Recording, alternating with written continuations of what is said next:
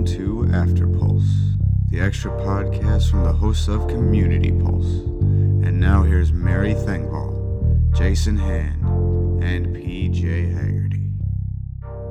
Yeah. Um, so we've just been chatting to Dan about video content and really content overall and kind of figuring out what the right content is for you and how to best distribute that and find your audience and all those things, which I think was a fast, a fascinating conversation. The most fascinating part for me was when he was talking about documentation, which is, you know, in his description is kind of just like live streaming. I feel like most most of his day, maybe not live yeah. streaming, but capturing at least mm-hmm. um, most of his day just through an, uh, you know, just a third perspective uh, lens that's just constantly rolling, and then using that um, as content, slicing it up and using it as content in various ways throughout you know throughout the day or throughout the week or whatever. So right. I thought that was um, something i had not considered but, well um, and i think it gives us i mean we've got things like you know instagram stories and facebook stories and and twitter. I think you can still live stream on twitter. I don't actually know if you can. Um, but all these different options these days right? That like I think me in particular, I haven't taken advantage of any of that. And so it's interesting to me, like, I'm comfortable being on video and and talking at this point, and I use you know the Marco Polo apps to keep in touch with friends and stuff like that. And I'll, every once in a while, people are like, "You're really comfortable videotaping yourself and talking into a camera," and I was like, uh, "Okay, sure."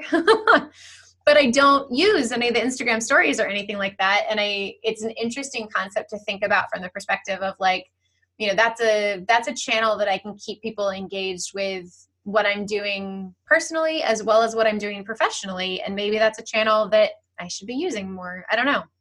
Yeah, so two things that come to mind for me on there is one, I use the hell out of Instagram stories. Like I'm always, especially when I'm traveling for work, because mm-hmm. it, me, it's the easiest way to communicate back to like my family and friends, who I feel like are, uh, really are the people who follow me on Instagram. Like right. I don't. I'm sure that there are some people who are amongst you know the community community uh, as well as some people who may uh, maybe people I've engaged with through through work, through Microsoft mm-hmm. or VictorOps. But for the most part, the people I feel like that follow me or pay attention much on Instagram are people I know.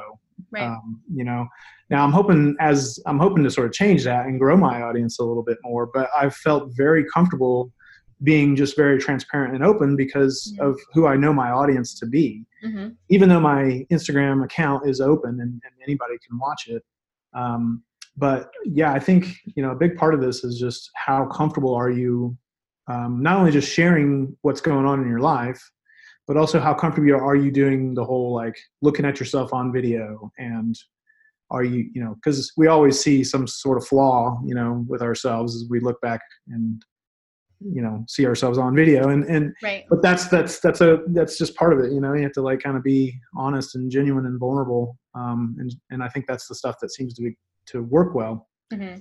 Um, for me now, it's a matter of how do I blend the two where it's work um, and personal, but it's not crossing like it's not it's not getting to a point where I can't see the lines. Right. I can't separate work and personal, and also when everything's kind of com- combined into one amorphous thing that just changes depending on the circumstances of where I am and who I'm you know working with or doing stuff with. Then how do I like put how do I push pause just to have like my own like me time, you know, and how long is that um, gonna be appropriate? And it just it's a whole new frontier, I guess, out there yeah. when it comes to it's not that video is is new, but I think the way that it's being used, especially with the short like stories stuff. Mm-hmm. Mm-hmm. Um, I don't think we see as much of that like on Twitter. There's not there's not as many there's nothing that really matches one to one the the Instagram stories type of thing. I think right now, I know Facebook has the ability to sort of do something similar, and it kind of just ports over the Instagram stuff. But I don't yeah. think, to me anyway, I don't think the engagement is as good over on those mm, as it is on Instagram. Maybe that's again, maybe that's just a difference in audience too. Yeah, yeah. Um, well, and I think I think you brought up an interesting point, right? And this is something I was thinking about myself. Is like, okay, well, if I started Instagram stories, let's say I start Instagram stories today, I don't know, when I go out to the park for a walk with Ember afterward, I'm with our call or something. But like, then I'm talking about going on vacation on Friday. So, like, then does that become part of my work? Because I'm sharing Instagram stories about, you know, behind the scenes with the podcast or with Devrel Weekly or with my consulting. But then also it's personal. So then where is that line of like, you know, I sign out of Slack when I go on vacation, I turn off email notifications, like those types of things. Where's that boundary for things like Instagram that are personal? But now we're using those personal connections for sharing what we're doing professionally with folks as well. Like it's an interesting interesting mm-hmm. line there. I don't know. Yeah, it's a complex. Uh, it's a complex thing trying to be both uh, cognizant of not overdoing it and burning yourself out, and just trying to be too on all the time. Mm-hmm. Mm-hmm. Uh, married with or balanced with trying not to like uh, overshare you know right. like it's a dangerous world out there and you know you shouldn't probably really be telling everybody where you are at every second of the day yeah um and also just like it's a lot of work you know like you're already your face is already buried in your phone all the time. Like this just makes that 10x because you're sifting through 20 videos to find 30 seconds of this one thing you remember saying yesterday. Yeah. Um, and then another you know five minutes trying to find just the right you know animated gif that goes with it on, on stories. So it's just and a, we all a, already spend way too much time doing that on twitter. Yeah i mean it's just a, it's a black it's a black hole black rabbit hole. Yeah um, yeah. One other thing i wanted to touch on real quick dan was talking about um, you know if we think that we don't have anything meaningful to share looking back to what do i wish i had 10 years ago? Or what's a unique perspective i have on things? And this is something i've been thinking about as well. Um, there's a tweet from Angie Jones that I was thinking about and I referenced last week in Devrel Weekly. Um, but she said, if you've ever considered writing a blog post but didn't because it was already covered by other people, please reconsider. I'm searching for a tutorial on a topic and I've passed on about five of them so far because their style doesn't resonate with how I learn. We need options. And it's an interesting bit to me, especially as I talk to more and more people about, well, you know, I don't I don't write blog posts because everyone else is already sharing about that. Or I don't want to talk about that topic because who wants to listen to me anyway, right? And so many people, I think, are caught between imposter syndrome, but also genuinely feeling like they can't do it better than what someone else has done instead of taking instead of being able to take the viewpoint of i have a, a unique perspective if for no other reason than I am different than the person who posted the previous blog post or the previous video, or mm-hmm. I live in a different city, or I have a slightly nuanced job description, or whatever that thing is.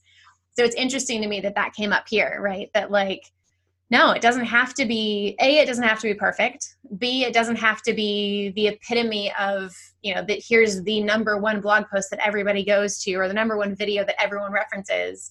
But also remembering, you know, just talking about something that you wish you knew when you were starting your career can be hugely beneficial to others in the industry. Mm-hmm.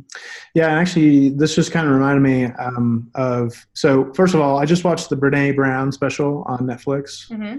and I think I cried for like pretty much all of that.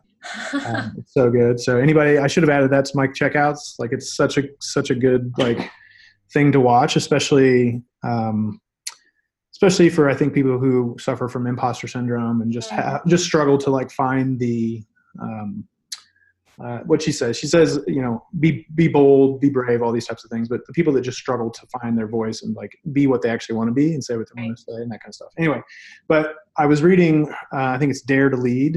Uh, mm-hmm. I was reading that on the flight over from Paris over that uh, Friday, and um, there's a section in there that marries up with exactly with what you were just saying. Mm. Um, so I, I, feel like it's a thing that, um, yeah, I don't know, that we have to put some more focus on.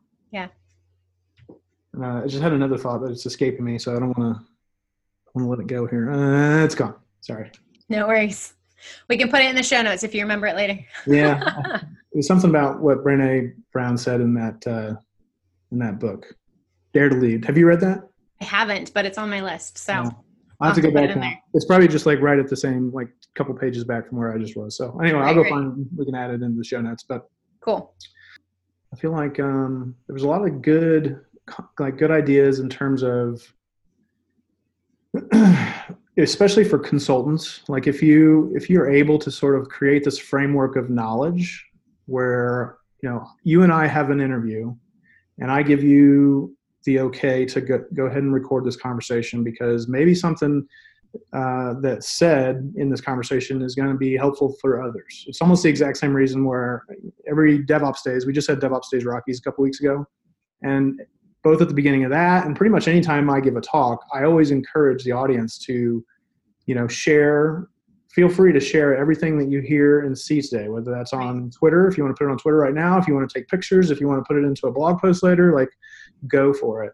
Because I, I think that um, just the idea of being transparent and, and open and trying to like radiate knowledge in general helps everybody rather than us trying to like hoard information. It's kind of counter if you think about consultant like work a lot of mm-hmm. times like hey that's my specialty like that's what you pay $150 an hour to come sit with me in my you know in my office to talk about i don't want to just put this out here for everybody because i'm losing out but right. i think we're finding that that's actually quite counter like there's mm-hmm. still value as a consultant that you'll that you'll have with that interaction yeah yeah. But a lot of common questions should just be common answered, or yeah. there should be common answers for them. Right. And I think that's a big thing that I've at least been trying to do with my work is, you know, part of my mission of Persea Consulting is driving the industry forward. And you, it's difficult to drive the industry forward if all of my interactions are one-on-one interactions and there's nothing that's public about them, right? and so learning to you know take the the conversation that i had with a recent client during an onsite and saying you know what there's something there let me put it into a blog post or let me talk about it in devrel weekly or let me reference it somewhere else and kind of test it out in a few other cases and maybe i don't know create a video speaking of which and put it up on the website for for more people to benefit from and i think the more that we can get to a point where we're sharing things publicly instead of holding on to the knowledge that we have, the more we'll be able to push all of our industries forward and help other people and be more beneficial to our communities above all. Mm-hmm. Yeah, it feels like it's happening. Of course, you and I are, are a little bit more closer to the, you know, the the people who are pushing those limits or, or, right. or you know demanding those expectations from their businesses and their companies. Part of the DevOps mm-hmm. movement has been transparency and you know no more um, superhero culture you know we don't want these like individual contributors who just know so much that that they view themselves as that's their core value mm. it's like maintaining and hoarding that information right um, we've we've found that that's that's actually not true and also very dangerous to yeah. like encourage that kind of behavior so it's really comforting to like see that within our little devops community and um, slash it ops and web ops space but it's also starting to, I think, you know, become a thing in a lot more, in a lot of other places too, which is very yeah. promising. Definitely. Well, and it's interesting because there's um, a talk that I've given a couple times, and I'm actually we just accepted to give it at Abstractions um, in August. But Rain Leander and myself and um, Rich from Red Hat as well, we've all we the three of us gave this talk originally in Edinburgh for Open Source Summit Europe um, last year, but this idea of documenting your work as you go along and instead of you know when i when i joined red hat as a contractor last year to to take over when rain was out on maternity leave there was this 30 page document that i had to go through to figure out here's what rich has been doing here's what he was handing over to rain here's how all of this stuff works. And instead of just documenting once you're at the end of a job documenting as you go along and I think there's a lot of people who are worried about, you know, well, I'm going to work myself out of a job, or other people are going to be able to do my work, or I won't be the specialist in that thing anymore. Instead of realizing, like, no, the more that you document your work for whether it's community, whether it's ops, whether you're a developer, whether whatever your field is, the more that you're documenting your work, the more that you can delegate the more people understand just how much work you're actually doing, the more people understand the value that you're bringing to the table because they see everything that you've been involved in and everything that you've touched along the way. And also, because you're delegating and moving things onto other people's plates, you're able to take on the work that's actually the most exciting to you instead of having to continue doing the things that, well, it's been on my plate because I'm the only one who knows how to do it. Mm-hmm. Right. So there's that value in documentation, whether that's video tutorials whether that's writing things down whether that's you know whatever your manner is that you're sharing it internally but i think documenting that content is is key Yeah, I think too. It's it's um you know it's obviously there's some effort that goes into making that documentation happen. You know whether that's recording just audio, recording video, or whatever the case may be there's that effort of just recording it, but then you also got to turn around and put it out there somewhere. And it's not always just a matter of just like taking the file just as it was recorded and then dropping it onto some publicly accessible website. Like sometimes there's some post pop, there's some you know processing that you want to do to it. Um, but there's effort, I guess, is the main thing that that you have to consider when putting that stuff out. And so uh, maybe not everybody will, will understand that, but I think a lot of people do understand that there is some effort that goes into people producing these mm-hmm. these things, and I appreciate that. Like as a as a consumer of that that information, I know that you put in some effort into that, and so I appreciate it.